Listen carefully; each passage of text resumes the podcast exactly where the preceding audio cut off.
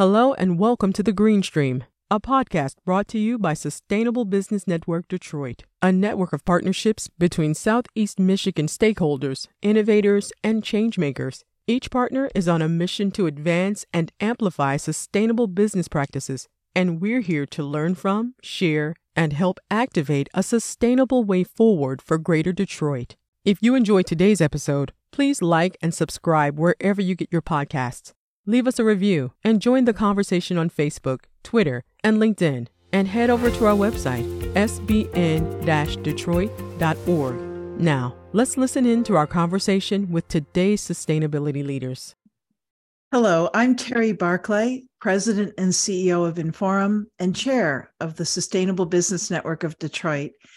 And I am just so excited that you are with us and joining Michelle Sourie Robinson as we have an incredible conversation with her today. It feels like, I don't know, Michelle, every time I see you, I feel like it's old friends connecting. and so thank you so much for, for taking time out of your schedule to join us. So, Michelle is president and CEO of the largest regional economic development certifying organization, the Michigan Minority Supplier Development Council, or MMSDC. she leads a team that facilitates $36 billion annually in economic output. These numbers are just incredible. I hope you're going to talk about them a little bit and sustains more than 209,000 jobs. She's also the operator of the Department of Commerce's Minority Business Development Agency and leads a team that has been recognized for multiple years as the top center throughout the MBDA network of more than 40 centers. If you know Michelle, you're not surprised by any of this information. Um, but I'm hoping, Michelle, that you will take some time to talk some more about your background because I have to say that in preparing for our talk today, I learned a lot more interesting things about you and other um, uh, entrepreneurial endeavors that you've engaged in, like give and receive. So, yes. would you mind introducing yourself and talking a little bit more about your background? Absolutely. And first, I just have to say, I agree. It's always like seeing a kindred spirit. Uh, so it's always wonderful to get time with you. Um, thank you for inviting me today to share on this very important topic. Um, my name, uh, as Terry said, is Michelle Sourie Robinson. I have the absolute privilege of running the Michigan Minority Supplier Development Council. Uh, it's a council that's actually 47 years old uh, this year, but it's a council whose you know basic uh, uh, purpose is to improve the lives of others. So I know we'll get into more of that lately. But when I think about um, my background and uh, all the work that I've done, it is so perfectly fitting. I'm an attorney by education um, have had just the distinct privilege of working with some of the best and the brightest minds in corporate America across multiple disciplines. Um, I was also a buyer. So I think some of the work that we do today, I'm constantly thinking from that lens and um, have spent my career really trying to do well while doing good. I started out as an attorney at Walmart stores. I was the youngest and the, the first uh, African American attorney in their, their legal department as corporate counsel. Still had braces on my teeth back then. And, and then moved from that to buying responsibility and understanding the business really working with brilliant minds there at Walmart. I was then recruited by Home Depot. And at Home Depot, I created their subcontracting plan. Um, I was very interested in looking at government subcontracting and the power of that work to literally transform small businesses within the communities, uh, people on Main Street that are providing the jobs that are so necessary for the work that we do. From that, I moved to uh, work at Give and Receive, a, a lifelong dream of mine was to help identify ways for people and businesses to be able to give back in meaningful ways in their communities. So we facilitated that type of growth. And then I received the call to come and actually take on this responsibility um, here in Michigan. And it's been really the honor of my career to help uh, really bright, um, really scalable companies achieve their dreams and help corporations at the same time achieve their business goals and realize their full potential. So thank you for having me today. Uh, thank you for for going through that because it's really hard to overstate the impact that that you are having, Michelle. Uh, it's really quite extraordinary. And I was wondering if you could talk a little bit more about how your background, that really broad and incredible and impressive background, has really propelled your work and your vision at MMSDC. Mm-hmm. You know, I think uh, I often had mentors say, bloom where you're planted, but always mm-hmm. plan for the next and conduct yourself in the current as if it is the next. Mm. And that was such wise counsel to me. When I think about my legal background, it gives me the ability to really go through and scrutinize where we are, to look at um, our current state. And, and really, um, when I think about the legal background, what it gives me, it, it taught you a way to think, a way to process information, a way to arrive at um, conclusions, and then to be able to share those uh, with a wider body. So I leverage that every day. So for my mother, who's still upset that I didn't stay in, in law, um, I still use it every day. Oh. But I also think about my time as a buyer, uh, being able to listen and understand what customers are asking you for. Um, not only in terms of the product or service you're providing, but the way you price that, the way you market that. Um, all of that I bring to bear every day. And I have to say, as a buyer, the innovative streak in me was really struck. And I think about some of the really cool things that we've done. Um, I remember I was an ear piercing buyer that you probably read about that. And I decided I would take all of the Walmart stores in the country and go for the Guinness Book of World Records for the most number of ears pierced. That might seem really insignificant in my world today, but what that taught me is you can mobilize a team and, and create a level of excitement um, around that that helps you drive your business. That, you know, oh, I don't even know how long ago, 20 plus years ago, when I did that at Walmart, I have to say it's actually probably 30. Uh, when I did that at Walmart, those teams then became the number one ear piercing producer in the country. Wow. Um, so when you think about that power, it taught me a lot of lessons that I use today. The work that we do, I'm extremely proud of it, but I'm extremely proud of the team that makes it happen. And we excite them and allow them to innovate. And, and that's why I think we continue to, to achieve new heights. Wow. that is a great story um, or set of stories really and mm-hmm. and connecting the dots and i'm wondering if you could just go a little bit deeper into your current work and talk a little bit i, I think that people don't fully right. realize the scale and the scope of of the number of companies that you're working with mm-hmm. and the variety of industries that they cover so could you talk a little bit more about that Sure. So, as I said earlier, our mission is pretty simple it's to improve the lives of everyone by ensuring economic inclusion. We know that entrepreneurship is one of the fastest ways to achieve that. Mm-hmm. Um, entrepreneurs that we work with, we certify only about 1,200 businesses. So, in the scheme of the businesses in Michigan, that's actually really small. Um, but the reality is, the businesses that we're certifying are businesses that are within the supply chain of major corporations, government agencies, and educational institutions. That's really our sweet spot. We certainly design programs that will help all other businesses. And our goal is to create an ecosystem with those companies that we certify so the buck doesn't stop with them when someone wins a, a, contract with Ford Motor Company, our first responsibility that we share with them is now it's your responsibility to continue the ecosystem to help mm-hmm. smaller companies around you. I think the biggest misnomer when I think about the work that we do is people think it's only automotive related, yeah. only in Southeast Michigan. I'm sure you hear that a lot as well. And we we have an office both in Detroit but also Grand Rapids. We are within uh, multiple industries, and I would say some of our strongest supporters are companies like DTE Energy, consumers, certainly the automotive and manufacturing within Michigan, they are power players. Um, but supplier diversity, just as I know you, you understand with sustainability, those are spaces where corporations tend to work together for the common good. Um, and that's really the work that we do. And I'm really privileged each day to help not only our corporate partners and the government agencies achieve their goals, but we also help those entrepreneurs who are changing lives and providing jobs. They sponsor the, the T-ball teams and the ballet recitals in our communities those companies are vital and we ensure that they're part of the economic mainstream that quite frankly benefits us all um, i'll share this one final tidbit we created um, an analysis a couple of years ago terry and we we really wanted to step back during the pandemic and help people understand because I started to see that with the murder of George Floyd, you had many corporations having these big check presentations, big press conferences um, throughout the city.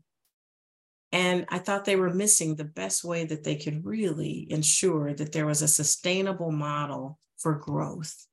So we said, well, how do we help explain the average C to the average C-suite leader what this looks like? We commissioned an analysis and we said, with our current pace of growth with these supplier diversity programs designed to help people of color, women, veterans, LGBTQ, disabled um, members of our communities, designed to help them simply get a foot in the door so that they compete how do we really help people understand the power of those types of processes and programs?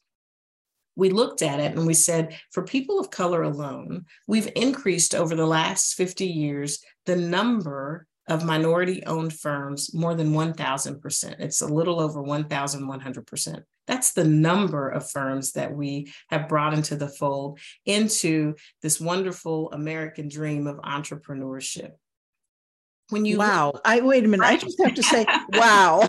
yeah. Big numbers, right? Um, yeah. Much to be proud of, especially when you think about 50 years ago, you were literally in the civil rights movement. You were literally uh, right along those times when there was rioting because of Dr. King's death. That's where some of these programs really originated. When you look, however, at the 50 years and you say, has the size of those firms grown?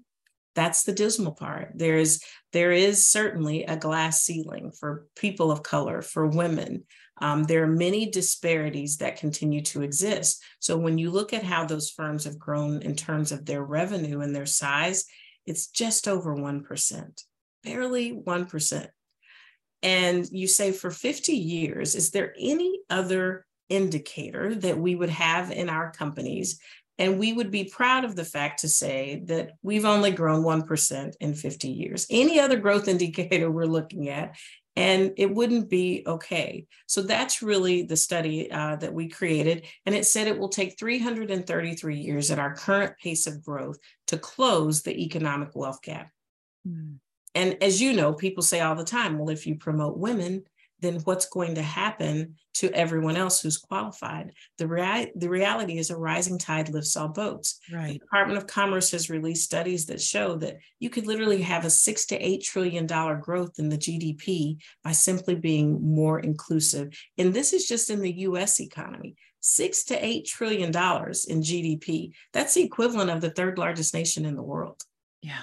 Yeah. So, so this really does benefit all um, when we look at it as a, a true win-win for all parties. Mm-hmm. I know, you know, I'm just see this is why we need to get together more often um, because i know that that um, in our work at inforum we look at similar metrics related to gender you know mm-hmm. related to, to women and um, you know, we also track the progress of women of color on corporate boards, and there's only been, you know, I mean, it's still in the low single digits right. um, in terms, and and yes, there's been more growth, but there's so much more that can happen, and there have been economic studies that show that if you did something to move the needle even a little bit, it would increase net profit by five, mm. six, seven percent.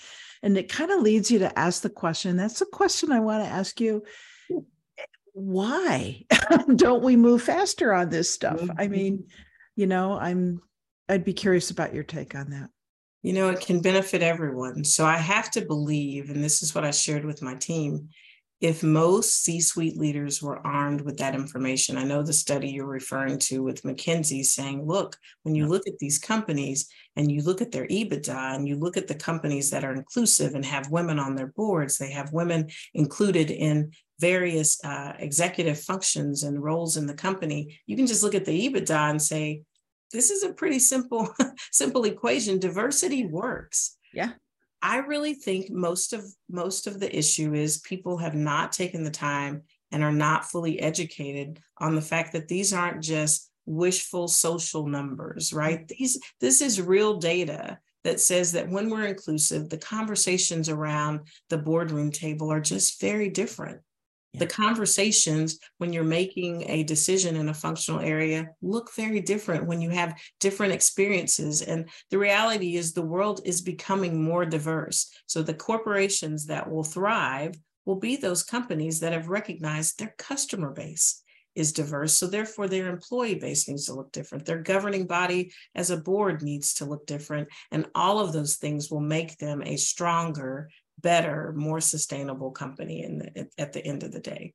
And, and then I'll tell you, I think the other part is we are in a very divisive world right now mm-hmm. where people believe if you don't believe everything that someone else believes, then they are absolutely wrong and we we must disagree on all points. Right. The reality is very rarely do I meet someone where we agree on all points. But what we can all agree to is that we like to see companies thrive. Let's start there. Mm-hmm. And if they're going to thrive, the more inclusive, the more uh, diverse that they are, we find that they thrive and they're able to provide better products and services. Their employees are, are well taken care of, well cared for, and they come to work thriving.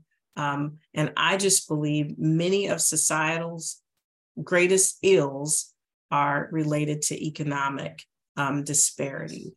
And, and that's why this work is so important. Whether you are um, an employee in a company or you're an entrepreneur who is employing others, it is so critical that we all understand the power of diversity and inclusion. Yeah. Absolutely, absolutely true. Could you share some examples or some more specifics about how you help and support the companies that you work with? And are there new programs that you're considering? Mm-hmm.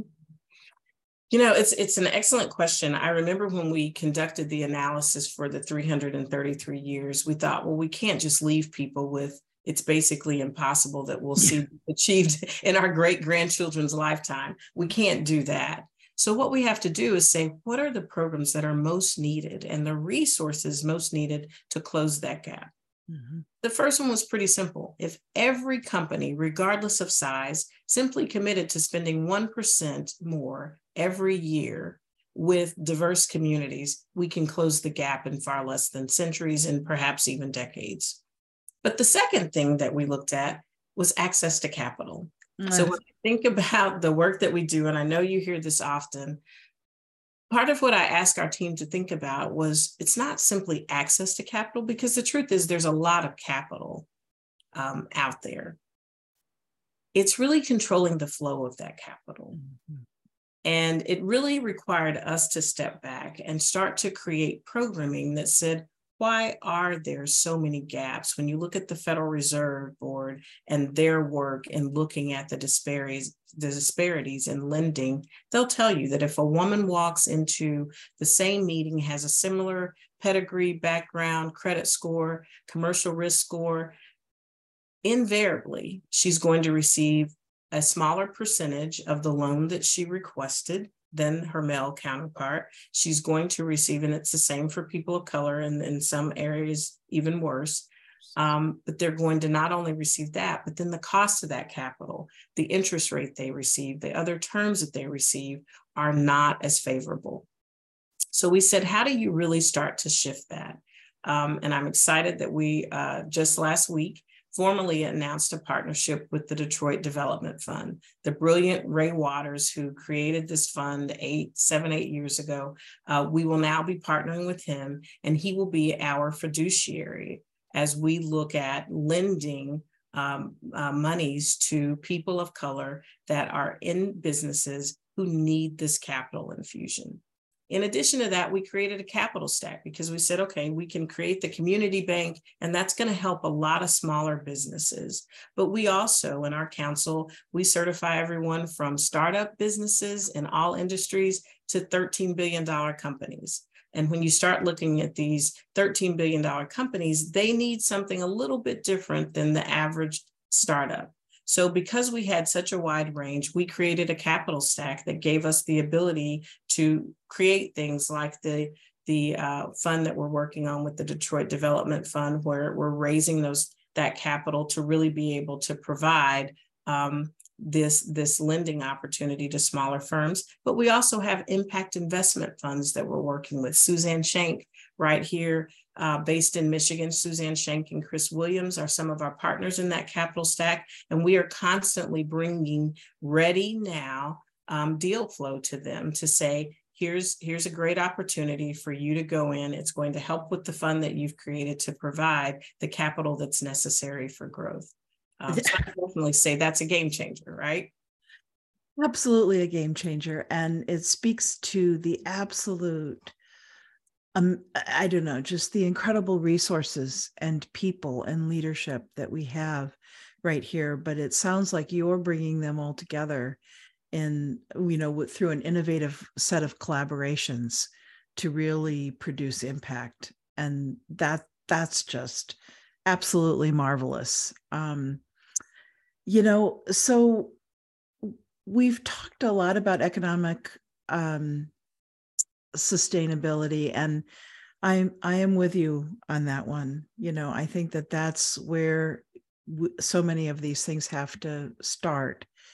How does and does environmental sustainability fit in here somewhere you know, I had one of our brilliant uh, national, I think, I, I, don't know how many billions of dollars her company is worth each year now, but the revenue she drives, but it's a few billion dollars each year. And she said, What do you think the largest crisis is for our generation? And I said, There are so many, sadly, but, but one of them, and tell me what you think of this, Terry, I said, is water. I mean, we cannot, and here we are in the Great Lakes. She's based in California, so we were talking about it, and she said, "I totally agree with you." When we when we simply look at something as such a simple resource like water, and we look at the the cities that that are are being threatened, this is a crisis that we all have to pay attention to um, the beauty of it, I think, in the supply chain. And, and if you pay attention to what corporations are doing right now, I don't know if you see it, but I see more of them taking their supplier diversity leader and also creating now a sustainability department with that leader for environmental sustainability. Mm-hmm. And I've had people say, well, why is that? You know, why is that the right thing to do? Well, when you think about the supply chain at all aspects of that supply chain from the product design and shipping and, and manufacturing and shipping through all of those areas you find the connection to environmental sustainability. And some of this hasn't necessarily been required because of um, as you know regulations as much as it's been required by institutional investors who i think are so important. When you think about the state streets and the black rocks they can have an impact. And quite frankly, most of us paying attention to this prod, podcast have a connection to them because our retirement savings is being invested by them, right? And and we don't recognize um, we don't recognize that connection, but we have the ability to really push the needle in some of these areas on topics like this that I think are so important.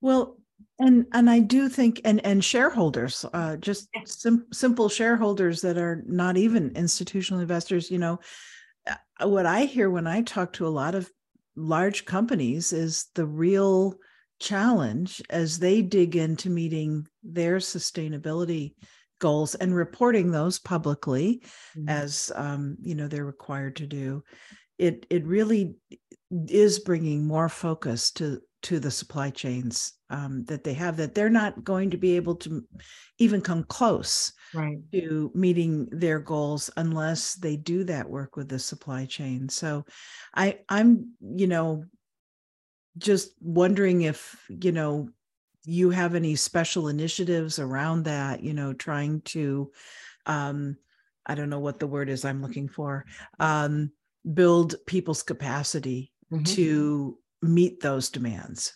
Right. I would say the most we have is probably related right now to mobility. Um, those are our corporate partners that are further along. And um, we all know, um, just think about our automotive OEMs. Mm-hmm. The components and the requirements uh, for autos is so different than it was just 10 years ago, right?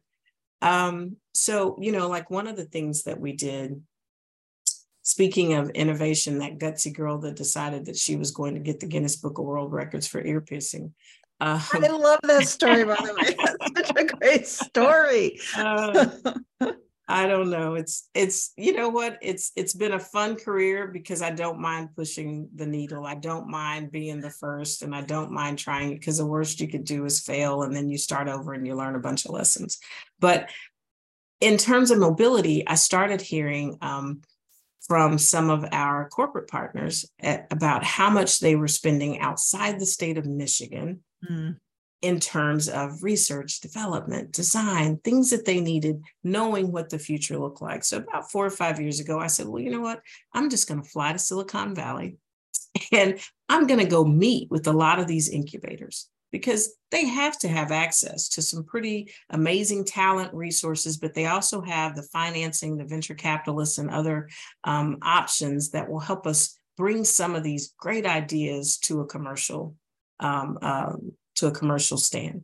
And uh, we found a great partner, Plug and Play. Plug and Play is an incubator in Silicon Valley that actually accelerated the growth of Dropbox and PayPal.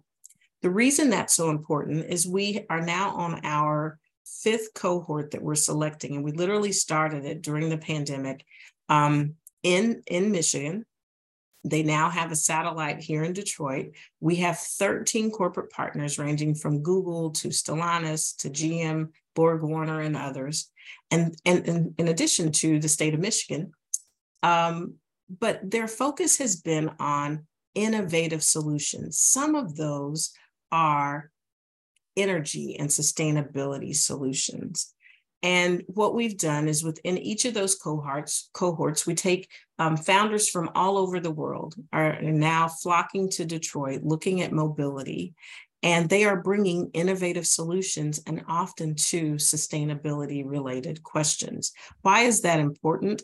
Out of the 80 founders that we've now taken through that program with these 13 corporations whose buyers are literally working alongside them in these companies, out of those 80, they have now um, they have now had and i'm sorry out of those 60 they have now had 82 million dollars in financing for the women and people of color alone.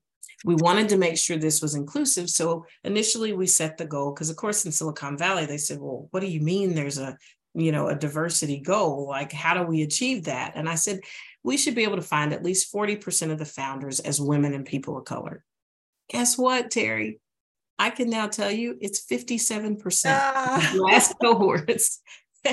um, so much so that Plug and Play has created its own initiative now across all verticals. So, fintech, um, supply chain, what we're doing with mobility, so many other areas. I believe they have 40 different verticals around the country. And now you have um, them literally with an entire program to ensure that all of those verticals include women and people of color. So that's the way that I think we've most impacted this because when I think about the reach, we're not only helping with sustainability and mobility, but now you're going to have people asking those same questions about sustainability in all of these other industries as well. And that's how I think you you change this. Literally convincing one leader at a time that they can have an impact that makes a difference. So I know that was a long answer, but uh, that's a great example of how to do it.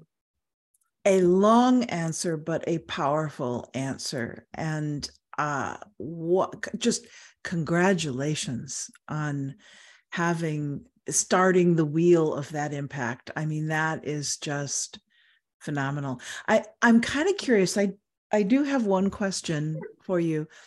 How do you find the cultures play to do they play well together? between Silicon Valley and Michigan.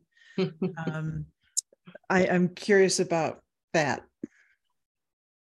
In some ways, yes, in others, no. But what I try to always focus on are the common denominators. Yeah. At the end of the day, they all want solutions. They all want a great ROI and they want to solve problems, right? That, that's at the end of the day, it's it's pretty simple. They they they want a good return, they want to solve the problems, and they want to look at the best solutions and leave no stone unturned. If you're providing that, I find that all and, and trust me, the dynamics are very different. Um, but in a way, I think the pandemic helped some of that, right? I think in in a way, the pandemic shifted a lot of our thinking. Um, as as professionals about first of all our, our responsibility um, to to each other and mm. our responsibility to not compartmentalize every single aspect of our lives so this is work this is home now i find that people look at it a bit more holistically and i personally believe that's helped so what do you see as some of the greatest challenges that MMSDC is going to face in the next five to 10 years? What keeps you up at night? You know, I think um, we've all been impacted by Silicon Valley Bank, First Republic Bank. Mm. And I don't think people fully understand the impact of credit institutions, the, the regional and national banks that we have, those banks now pulling back on their ability to lend to the average um, the average consumer, the average entrepreneur um, in, in, in, in the country. But it's very real because they are all now looking at their valuations very different. And because of that, um, some of that lending opportunity has already been impacted. We have to make sure, and that's one of the reasons we move forward uh, very quickly with things like the, the partnership with the Detroit Development Fund, but that's only that's only a small part of what we need. Um, I think we have to pay attention when we're elected people that they don't just say, "Oh, I'm for small business," uh, but instead we we ask them what does that really look like how does that translate mm-hmm. um, to main street i'm sure you recall even with things like our ppp mm-hmm. um, you know as flawed as it was that program helped a lot of our businesses that were facing a really rough time and because of that helped a lot of employees and families that legislation though was impacted by Main Street saying, wait a minute, wait a minute, when you did the first tranche, it didn't include us. it didn't include us. It didn't necessarily trickle down.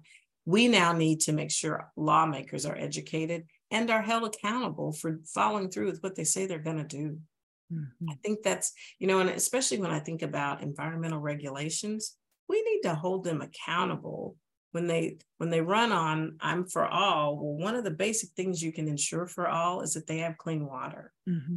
and, and clean air and, and clean air and clean yeah. air right um, so i just think some of those fundamentals we ourselves i think for many years we've looked around and said well who's going to handle that i've said well terry will handle it and terry says oh michelle's organization will handle it well i really think we are in a period now where we can all point the finger at ourselves and say, I have to handle it. And, mm. and doing that collectively, that's how I think we make a difference. Oh my, that's um wow. that's that those are very powerful uh statements. And I have to tell you, there's sort of a little bit of a common theme in some of our podcasts that we've been doing mm-hmm. about the power and the importance of the small business community. You know, we uh, often talk a good game, but uh, what's important is really delivering uh, because that is where the jobs are. That right. is where the growth is. Mm-hmm. And we like to say that, but then how are we really investing and acting and executing on all of that? And it sounds like you've got some really powerful programs that help connect and make that happen. So thank you. You know, really for your thank for you.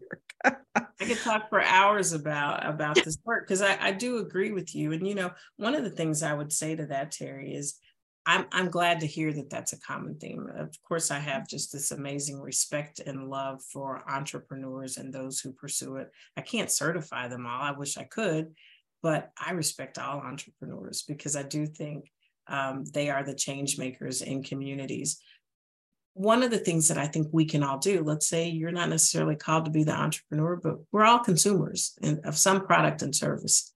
Um, and I often think we we feel like we can't make an impact. Not only can we use our voice in ensuring that the regulatory portions of this and we're electing the right people and voting and, and challenging them, right?